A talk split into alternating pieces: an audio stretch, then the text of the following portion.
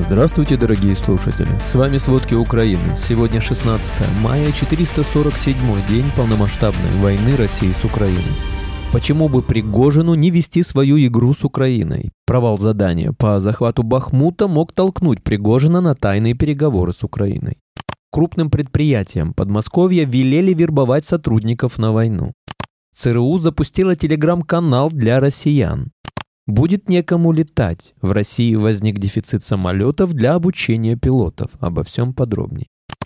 В январе основатель ЧВК «Вагнер» предложил ГУР Украины сдать информацию о позициях российских войск в обмен на уход ВСУ из Бахмута, пишет Вашингтон-Пост. Пригожин имел и возможности, и мотивы для таких переговоров, сказал в программе «Воздух» юрист и блогер Марк Фейгин. У Пригожина могут быть горизонтальные отношения с военной разведкой Украины. Идут обмены военнопленными, и глава ГУР Буданов за них отвечает, указывает Фейгин. Да, и по другим темам наверняка опосредственно эти отношения были. Почему бы не допустить, что эти связи могли использоваться и для такого рода дел? Арестович в ряде эфиров в начале войны говорил, что какая-то информация время от времени сливается со стороны Министерства обороны, отдельных офицеров. Можно представить, что Пригожин вел игру в свою пользу. Он мог действовать в каких-то своих интересах. Основатель ЧВК «Вагнер» провалил задачу по захвату Бахмута, и у него есть основания опасаться за свою судьбу, считает Фейгин. Почему бы Пригожину не вести свою игру и с Кремлем, и с Минобороны России, и с ГУР Украины? Сегодня у Пригожина не осталось союзников, и его случайная смерть не будет удивительной, прогнозирует Фейгин. Крупным предприятиям Подмосковья велели вербовать сотрудников на войну. Власти Подмосковья заставляют местный бизнес агитировать сотрудников записываться добровольцами на войну с Украиной. Чиновники получили распоряжение проводить соответствующие инструкции с начальниками крупных предприятий, пишет база. Встречи подмосковных чиновников с руководителями компаний называют совещаниями по мобилизации. Власти рассказывают представителям бизнеса, что на предприятиях необходимо установить стенды с рекламой армии и приглашать на службу своих сотрудников, в том числе иностранных специалистов. В начале мая издание «Фонтанка» писало, что аналогичные совещания с бизнесом проводят власти Санкт-Петербурга. ЦРУ запустила телеграм-канал для россиян. Центральное разведывательное управление США начало онлайн-кампанию по вербовке россиян, недовольных войной против Украины и политикой Кремля. Ведомство запустило телеграм-канал и выложило в нем посты и видео с призывами к сотрудничеству. В двухминутном художественном ролике показаны россияне, которые приняли решение связаться с ЦРУ. Еще одно видео содержит инструкции о том, как сделать это анонимно и безопасно. По состоянию на 13.30 16 мая, то есть на сегодня, на телеграм-канал подписалось почти 3000 человек. Участвующие в проекте сотрудники ЦРУ рассказали CNN, что война в Украине создала уникальную историческую возможность, когда граждане России могут сами выйти на контакт с США.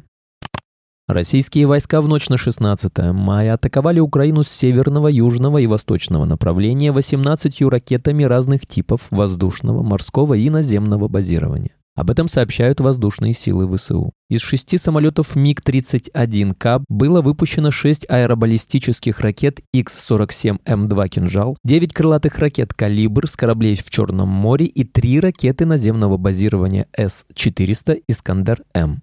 Кроме того, россияне атаковали ударными дронами типа «Шахет-136», «131» и проводили воздушную разведку тремя беспилотниками. Все они тоже уничтожены. В военной администрации Киева сообщили, что ночная атака была исключительной по своей плотности. Было выпущено максимальное количество ракет за кратчайший промежуток времени. В Соломенском районе Киева три человека пострадали в результате ракетной атаки. Об этом Виталий Кличко сообщает на странице в Телеграме. Ранее стало известно, что зафиксировано падение обломков в Оболонском, Шевченковском и Дарницком районах Киева.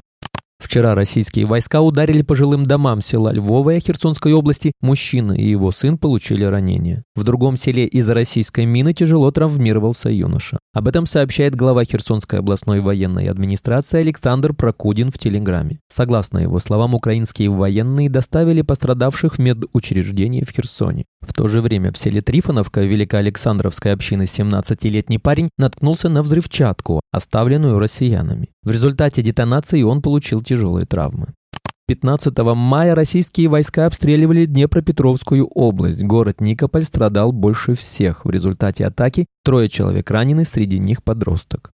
Вчера в Херсонской области защитникам Украины удалось сбить 4 БПЛА. Об этом сообщили в службе по связям с общественностью воздушного командования «Юг». Там отметили, что были обезврежены как разведывательные, так и ударные беспилотники. Вчера российские войска обстреляли поселок Двухлетнее в Харьковской области, в результате чего есть жертвы среди гражданского населения. Об этом в своем телеграм-канале сообщил глава местной ОВА Олег Синегубов. По предварительной информации, удар по населенному пункту унес жизни двух людей. 65-летних женщины и мужчины. Кроме того, гражданский мужчина 52 лет получил осколочные ранения и был госпитализирован.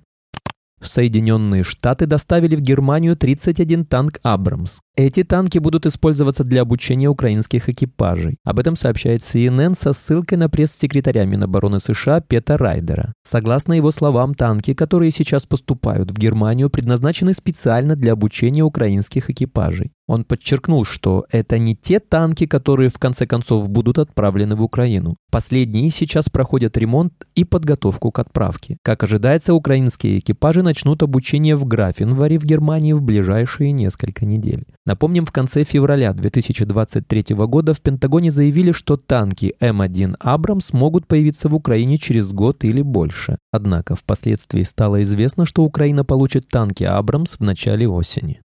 Украина получила зенитный ракетный комплекс дальнего действия САМП-Т, который обещали вместе передать Франция и Италия. Эта система – совместная разработка Франции и Италии по времени поставки на вооружение, она значительно новее, чем «Патриот». Впрочем, и задачи у нее немного другие. Посол Франции в Украине Этьен де Понсен сообщил о том, что Париж и Рим уже отправили в Украину САМП-Т. При этом ранее предполагалось, что Италия передаст радары, а Франция непосредственно пусковые установки. Инициатива «Подарок для Путина» собрала в Чехии 2,3 миллиона долларов на закупку реактивной системы РМ-70 и 365 ракет для нужд Украины. Отмечается, что сбор был закрыт за два с половиной месяца. РМ-70 – это чехословацкая реактивная система залпового огня калибра 122 мм. Была разработана в Чехословакии, в 2010 году снята с вооружения чешской армии. Словакия продолжает выпускать обновленную версию с американским РСЗО. Ранее сообщалось, что Чехия рассмотрит возможность передачи вооруженным силам Украины боевых самолетов.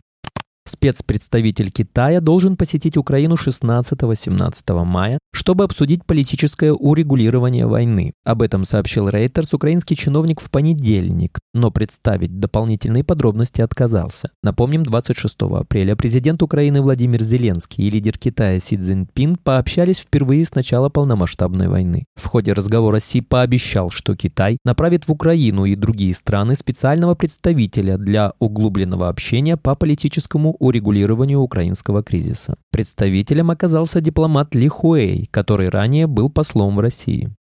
Вечером 15 мая беспилотник атаковал здание пограничного управления ФСБ России по Курской области. В результате ранены пять пограничников. Об этом со ссылкой на источники сообщает российское издание «Астра». По данным журналистов, атака произошла вчера в 23 часа. Беспилотник сбросил боеприпасы на административное здание пограничного управления ФСБ в поселке Глушково Курской области. В результате пятеро пограничников были госпитализированы с осколочными ранениями.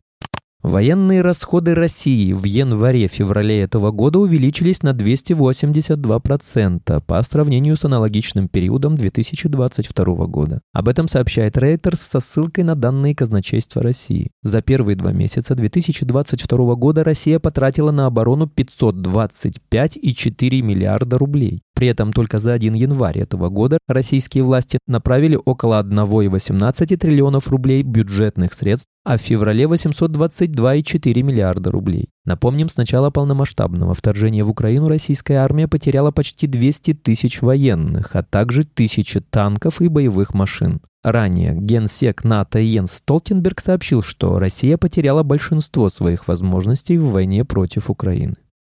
Европейский офис ВОЗ по профилактике и борьбе с неинфекционными заболеваниями в Москве будет закрыт, а его функции будут перенесены в Копенгаген. За соответствующее решение 15 мая проголосовало абсолютное большинство государств-членов во время специальной сессии Европейского регионального комитета Всемирной организации здравоохранения. Этот процесс Украина инициировала еще в мае прошлого года. Глава Минздрава также добавил, что Россия пыталась затягивать процесс через манипуляции и коалицию с зависимыми от нее странами.